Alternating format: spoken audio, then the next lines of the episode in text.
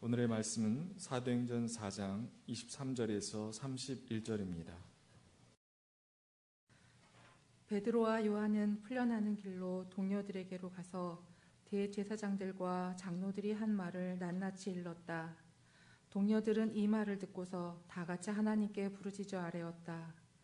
하늘과 땅과 바다와 그 안에 있는 모든 것을 지으신 주님, 주님께서는 주님의 종인 우리의 조상 다윗의 입을 빌어서 성령으로 이렇게 말씀하셨습니다. 어찌하여 이방 민족이 날뛰며 뭇 백성이 헛된 일을 꾀하였는가? 세상 임금들이 들고 일어나서 통치자들이 함께 모여서 주님과 그의 메시아에게 대적하였다. 사실 헤롯과 본디오 빌라도가 이방 사람들과 이스라엘 백성과 한패가 되어 이 성에 모여서 주님께서 기름 부으신 거룩한 종 예수를 대적하여 주님의 권능을 따라 권능과 뜻으로 미리 정하여 두신 일들을 모두 행하였습니다. 주님, 이제 그들의 위협을 내려다 보시고 주님의 종들이 참으로 담대하게 주님의 말씀을 말할 수 있게 해 주십시오. 그리고 주님께서 능력의 손을 뻗치시어 병을 낫게 해 주시고 주님의 거룩한 종 예수의 이름으로 표징과 놀라운 일들이 일어나게 해 주십시오. 그들이 기도를 마치니 그들이 모여 있는 곳이 흔들리고 그들은 모두 성령으로 충만해서 하나님의 말씀을 담대히 말하게 되었다. 이는 하나님의 말씀입니다. 아, 부활절 이후 오순절에 이르는 50일의 기간은 부활의 기쁨과 감격을 삶 속에서 드러내는 그런 절기로 어, 되어 있습니다. 그래서 초대교회에서는 그 기간 동안에 사람들을 청하여서 음식을 나누기도 하고 또 어, 함께 기쁨을 경축하기 위한 다양한 일들을 벌이기도 했습니다. 우리의 삶도 그럴 수 있기를 바랍니다. 아, 기쁨의 시간, 행복의 시간이었으면 참 좋겠는데 인간의 역사는 여전히 평화가 없습니다. 지난 한 주간 동안에도 우리의 역사를 떠들썩하게 만드는 일들이 많이 벌어졌죠. 아, 전직 대통령에 대한 재판 결과가 나왔습니다. 어떤 이는 억울하고 참담하고 속상한 이들도 있고 또 어떤 이들은 시원하게 느끼는 이들도 있습니다. 이것이 오늘 우리가 살고 있는 이 다이내믹한 역사의 모습이기도 합니다. 저 팔레스타인 땅에서는 이스라엘과 팔레스타인 사이에 또 다른 분쟁이 지속되고 있어서 많은 인명이 살상당하고 부상을 당하는 그런 일들도 여전히 벌어지고 있습니다. 그런가 하면은 70주년을 맞이한 제주 4.3에 대해서 재조명하는 그런 일들이 벌어지고 있습니다. 전쟁이 일어나기 전에 제주도 땅에서 벌어졌던 그 참담한 사건으로 말미암아 무려 3만 명의 사람들이 죽임을 당했습니다. 여러 가지 원인들이 있겠지만 무고하게 죽은 사람들이 참 많습니다. 평생을 아픔과 한을 가슴에 품고 그것을 드러내지 못한 채 살던 사람들이 이제는 그날을 증언하면서 눈물을 흘리는 모습을 바라보면서 왜 이제야 하는 생각이 들기도 했습니다. 감리교회 중부연회는 이번에 열린 연회에서 신사참배 80년을 아프게 돌아보면서 우상숭배를 회개하는 선언문을 채택하기도 했습니다. 그러니까 우리가 신사참배한 지 벌써 80년이 됐는데 그동안 한국교회가 공식적으로 신사참배에 대해서 감리교회가 특별히 참여한 적이 없는데 중부연회가 그런 일들을 했다는 게 참 고맙게 느껴지기도 합니다. 아, 신사참배를 선언문은 이렇게 얘기하고 있습니다. 거룩하고 특별한 하나님의 은혜의 섭리를 배반하고 교회와 민족을 암흑의 시기로 이끌고 간 사건이었다라고 고백하고 있습니다. 그리고 신사참배 80년을 즈음하여서 신사참배가 우상 숭배였다는 사실을 하나님 앞에 회개하며 만천하에 천명하는 바라고 이야기했습니다. 만시지탄은 있지만 마땅히 해야 할 일이 일어나고 있습니다. 교회가 저질러 왔던 부끄러운 흑역사를 용기 있게 시인해야 할 때가 다가오고 있는 겁니다. 하지만 이것이 일과적 행사로 끝나서는 안 되고 우리가 여전히 절하고 있는 우상들이 무엇인가를 돌아봐야 하고 주님의 이름으로 모이는 모든 사람들이 우리를 사로잡아 우상 앞에 절하게 만드는 현실에 대해서 아니오라고 말할 수 있는 단단함이 우리 속에 있어야 할 때이기도 합니다. 이런 일련의 정황들 때문일까요? 요즘 들어서 정말 아프게 두려움으로 상기되는 예수님의 말씀이 있습니다. 주님이 이렇게 말씀하셨죠.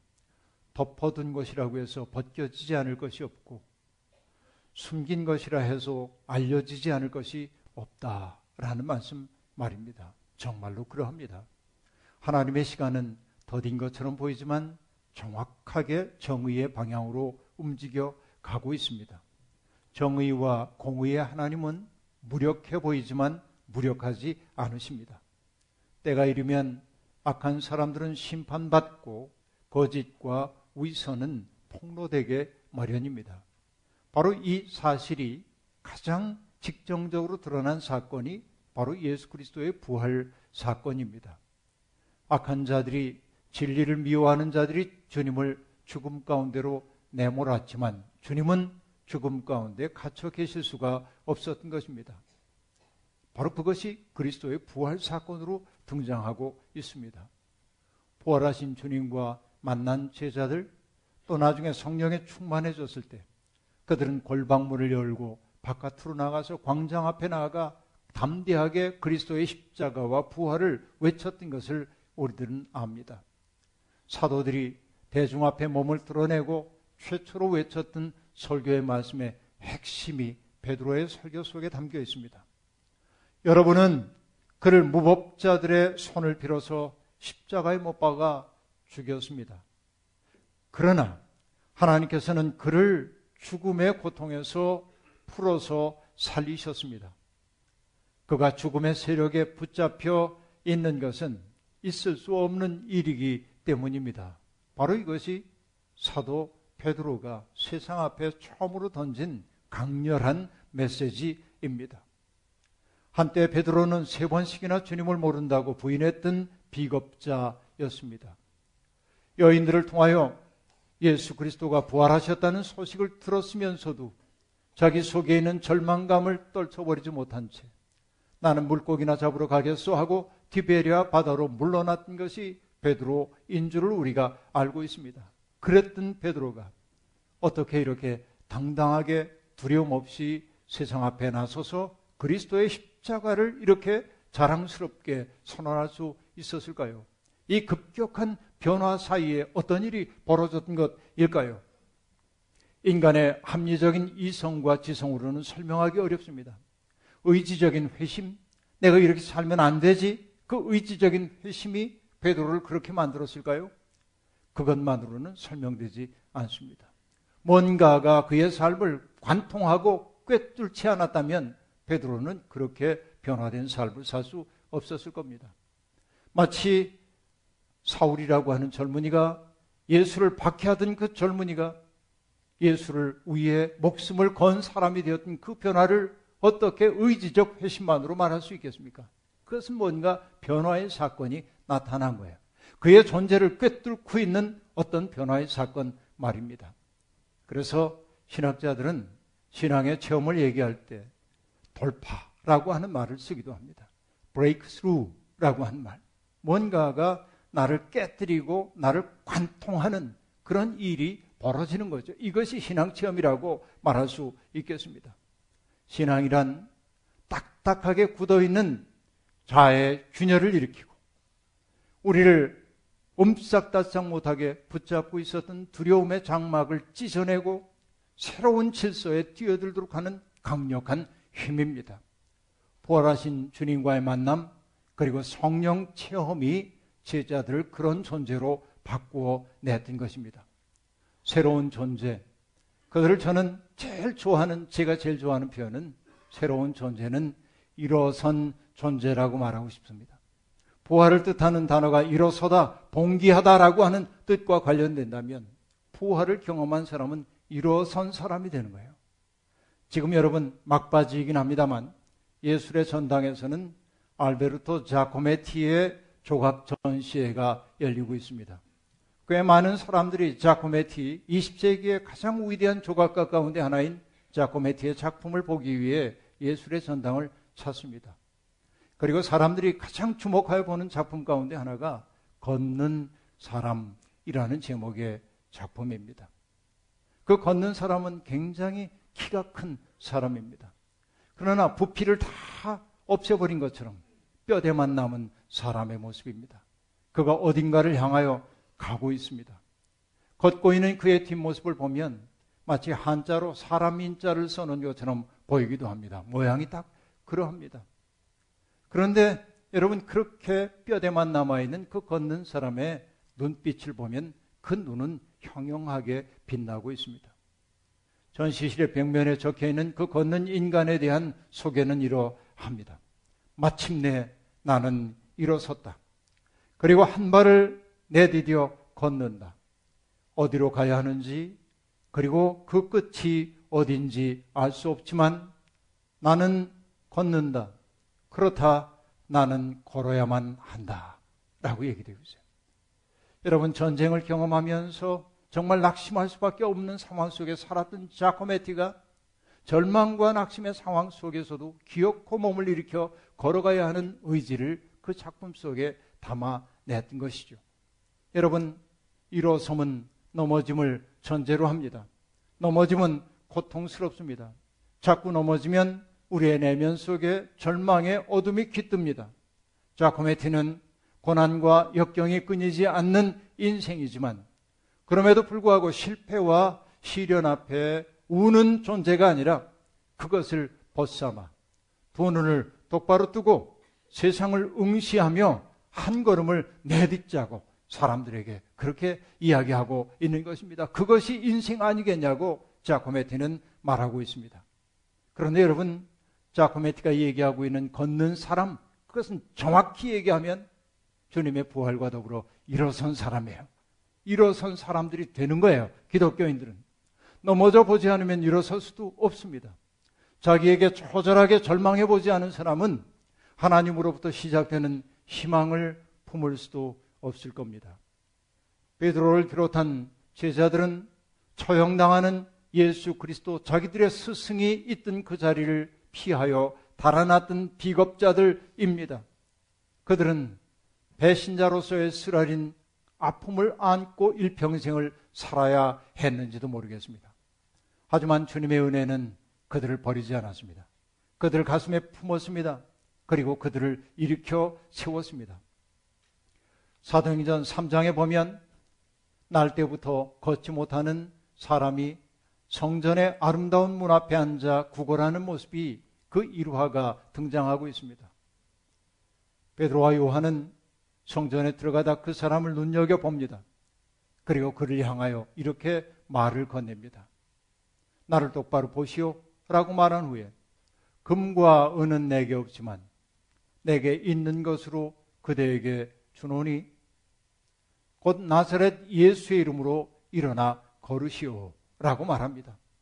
성경은 그 다음 사건을 어떻게 보여줍니까? 그는 걷기도 하고 뛰기도 하며 하나님을 찬미했다라고 말합니다. 사도행전 3장의 제사들이 성령의 충만함을 받은 이후에 등장한 첫 번째 사건이 하필이면 그런 앞 걷지 못하던 사람 일으켜 세우는 사건 인가달기 무엇이겠습니까? 저는 이 본문을 보면서 그 성전 미문 앞에 앉아 있었던 그 사람이야말로 절망에 빠졌던 제자들의 초상이라고 하는 사실을 깊게 느끼게 됐습니다.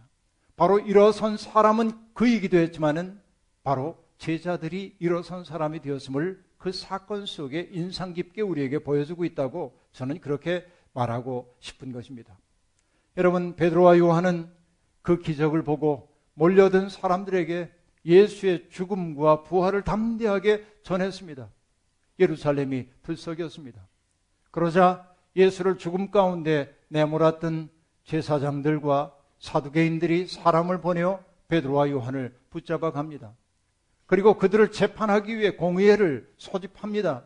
그 공의회는 사내들인 공의회라고 하는데 대제사장을 의장으로 해서 유대 사회의 대소사를 의논하는 최고 의회입니다.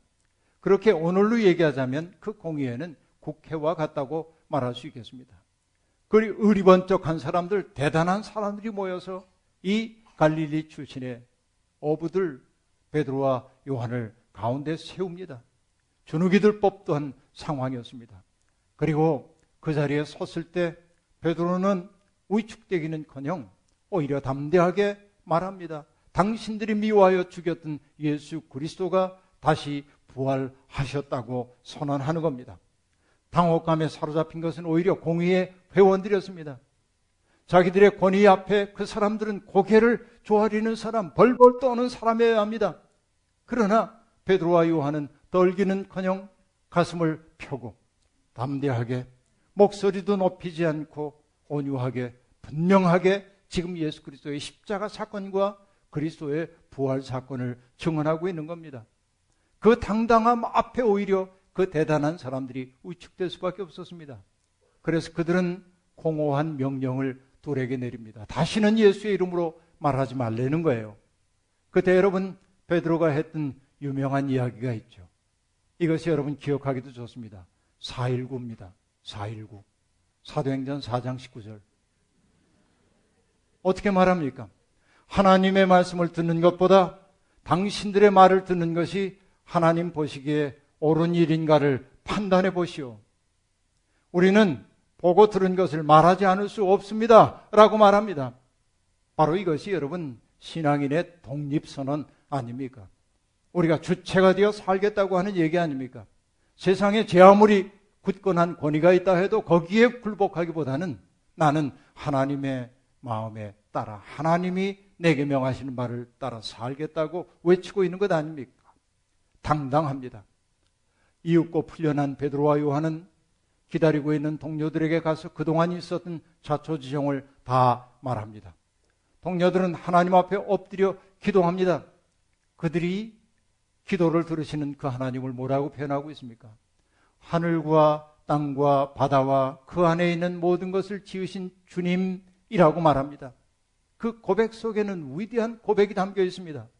저 사람들이 예수를 죽음에로 내어먼 저 유대교 지도자들 혹은 로마의 황제가 세상을 지배하는 것 아니라 눈에는 보이지 않을는지 몰라도 귀에는 들리지 않을는지 몰라도 하나님이 세상을 지배한다고 하는 사실을 그 호칭 속에 담아 고백하고 있는 것입니다. 하나님의 주권에 대한 강조가 그 고백 속에 담겨 있습니다. 현실을 지배하는 것은 저 유명자한 사람들처럼 보이지만 그렇지 않다는 겁니다. 그리고 그들이 떠올리는 것이 무엇입니까? 바로 시편 2편의 말씀을 떠올립니다. 하나님이 웃으신다는 표현이 처음으로 나오는 시편 2편 말입니다. 하나님의 하나님은 이렇게 시인의 입을 통해 말합니다. 어찌하여 이방 민족이 날뛰며 뭇 백성이 헛된 일을 꾀하였는가? 세상 임금들이 들고 일어나고 통치자들이 함께 모여서 주님과 그의 메시아에게 대적하였다. 여러분 사도들이 이 구절을 떠올린 까닭은 무엇일까요?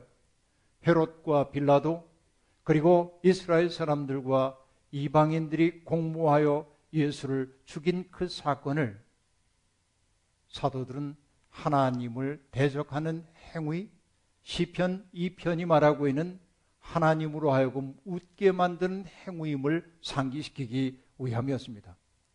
그들은 하나님을 대적할 수 있다고 믿었습니다. 그러나 여러분 그들의 시도는 헛된 일이 되어버리고 말았습니다. 그리스도의 부활이 그들의 시도를 헛된 일로 만들어냈습니다. 사도들의 기도는 계속됩니다.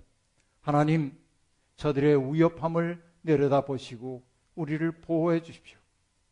이것이 1차적 기도입니다. 호시탐탐 자기들을 노리고 있는 적들의 그 음모를 알기 때문에 그들은 그렇게 기도했던 겁니다. 또한 거기에 그치지 않고 그들이 뭐라고 기도합니까?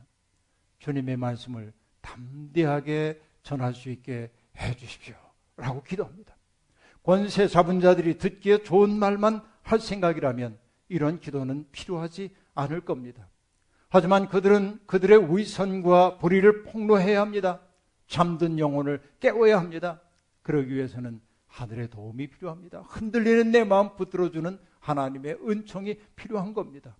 진실한 말, 에너지로 가득한 말은 사건을 일으키고 그 사건은 기득권을 누릴 것 다 누리고 사는 사람들에게 불편한 말일 수밖에 없는 겁니다. 이것이 하나님의 말씀입니다. 여러분, 아브라함 조수와 헤셀은 예언자의 말에 대해 이렇게 얘기합니다. 한마디로 얘기하면 예언자의 말은 불편한 말입니다. 그의 말을 그대로 들어보십시오. 그들의 말은 맹렬한 공격이요, 거짓 평안의 환상에 구멍을 뚫는 것이며, 책임 회피에 대한 도전이요, 믿음을 회복하라는 촉구요, 과연 분별력이 있으며 치우치지 않는가를 따지는 물음표다라고 말합니다. 이것이 예언자들의 말입니다. 이것이 살리는 말입니다. 듣는 사람들과 척지지 않으려고 사람들이 듣고 싶어 하는 말만 하면 설교자는 대접받겠죠. 사람들에게 은혜스럽다는 말 듣겠죠. 그러나 설교자는 그렇게 하라고 부름받은 것 아닙니다. 예언자는 말이죠. 마땅히 들어야 할 말을 선포하는 것이 설교자요, 예언자여야 합니다.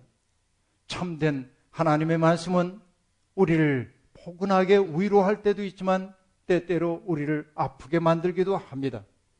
우리의 안일한 평안을 깨뜨리기 때문에 그렇습니다. 그래서 하나님의 말씀은 부담스럽기도 합니다. 하지만 그 말씀을 경청하고 그 말씀에 따라 우리의 삶을 조율할 때 생명이 되살아납니다.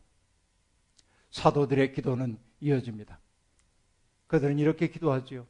하나님께서 손을 뻗치셔서 병든 자들을 치유하고 예수님의 이름으로 놀라운 일들이 이 땅에 일어나 많은 사람들이 경외심을 품고 살게 해달라고 그렇게 기도합니다.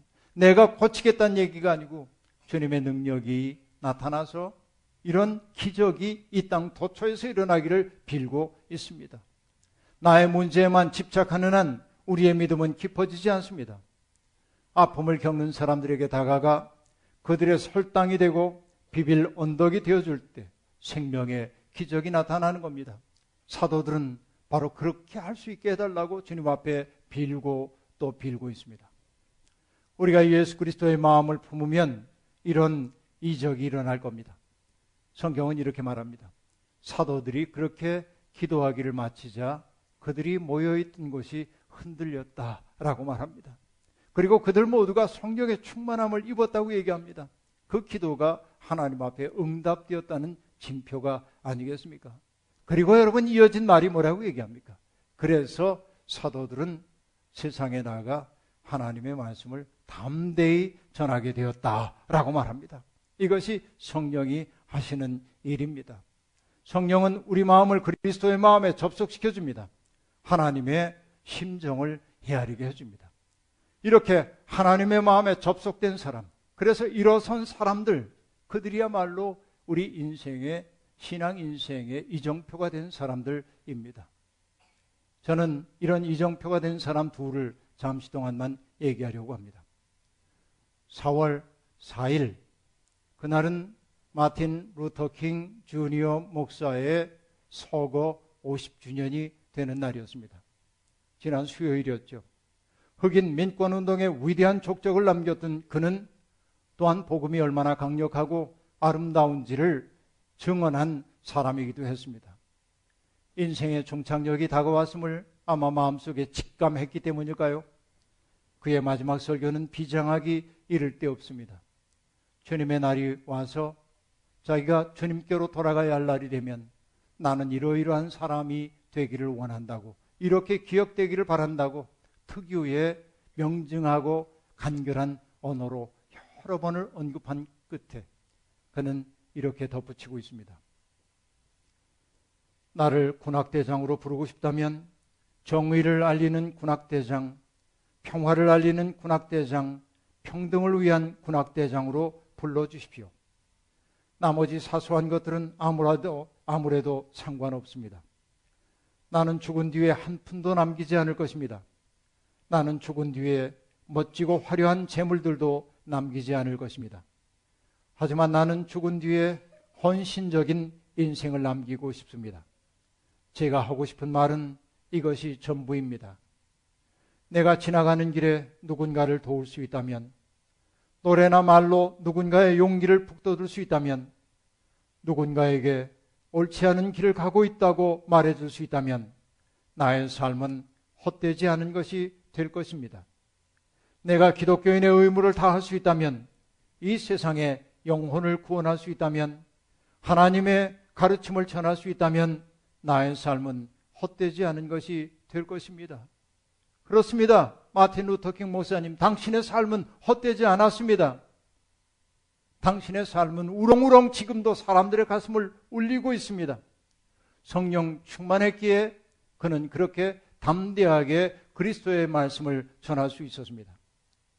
그리고 또 한 사람, 오늘이 4월 8일이고 내일은 4월 9일입니다. 4월 9일은 독일의 순교자인 디트리히 본회퍼 목사가 처형당한 날이기도 합니다. 1945년 4월 9일 그는 처형당했습니다. 본회퍼는 게슈타포 감옥에 갇혀서도 낙담하지 않았습니다. 그곳에서도 그는 여전히 하나님을 섬기는 사람으로 살았습니다.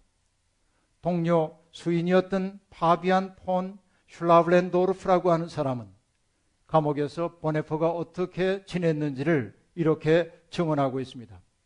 그는 항상 밝고 명랑했습니다. 한결같이 친절했으며 모든 사람들에게 먼저 다가왔습니다. 그리하여 아주 짧은 시간 내에 적대적인 감옥 보초들까지도 정신적으로 항복하는 것으로 인해 내심 놀랐습니다.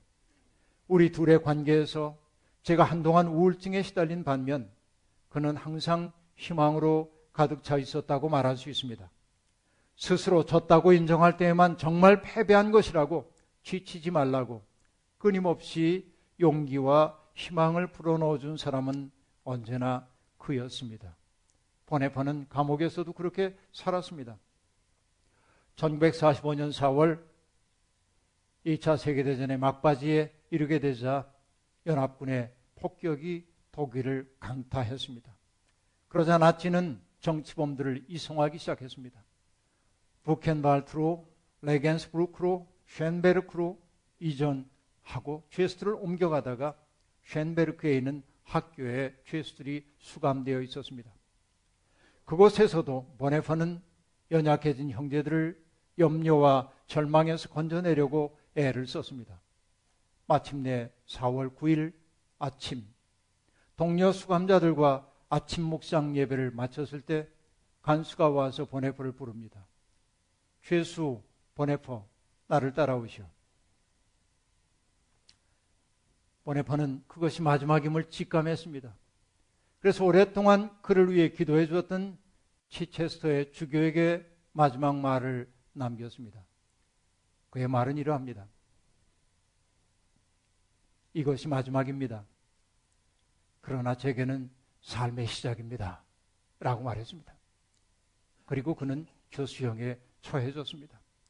그렇습니다. 믿는 사람들에게 삶과 죽음이라고 하는 것은 또 다른 생명으로의 이어짐입니다. 그러기에 그는 끝까지 희망을 붙들고 갈 수 있었던 것입니다. 부활절기에 이 두 사람을 굳이 떠올리는 까닭은 믿음의 사람인 우리가 어떠한 마음으로 살아야 하는지를 그들을 통해 다시 한번 일깨움 받기 위해서입니다.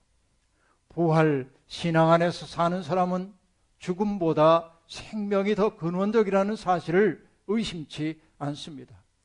그렇기에 죽임의 기운이 넘실거리는 세상에 생명과 사랑의 씨를 뿌리기 위해 자기의 몸을 바치는 겁니다. 여러분, 우리도 두려워 떠는 사람들입니다. 평안함을 구하는 사람들입니다. 그러기에 우리는 엎드려 주님 앞에 기도해야 합니다. 담대하게 말씀을 전할 수 있게 해달라고 말입니다. 주님의 은총만이 우리를 일어선 사람이 되게 만듭니다. 아름다운 봄날이 되어 불쑥불쑥 일어서는 저 생명들처럼 우리들도 죽음의 너울을 걷고 일어나서 부활의 노래를 부르고 자유의 노래를 부르며 세상 사람들을 그리스도 앞으로 인도하는 멋진 삶으로 나아갈 수 있기를 주의 이름으로 축원합니다. 거듭의 기도 함께 드리겠습니다.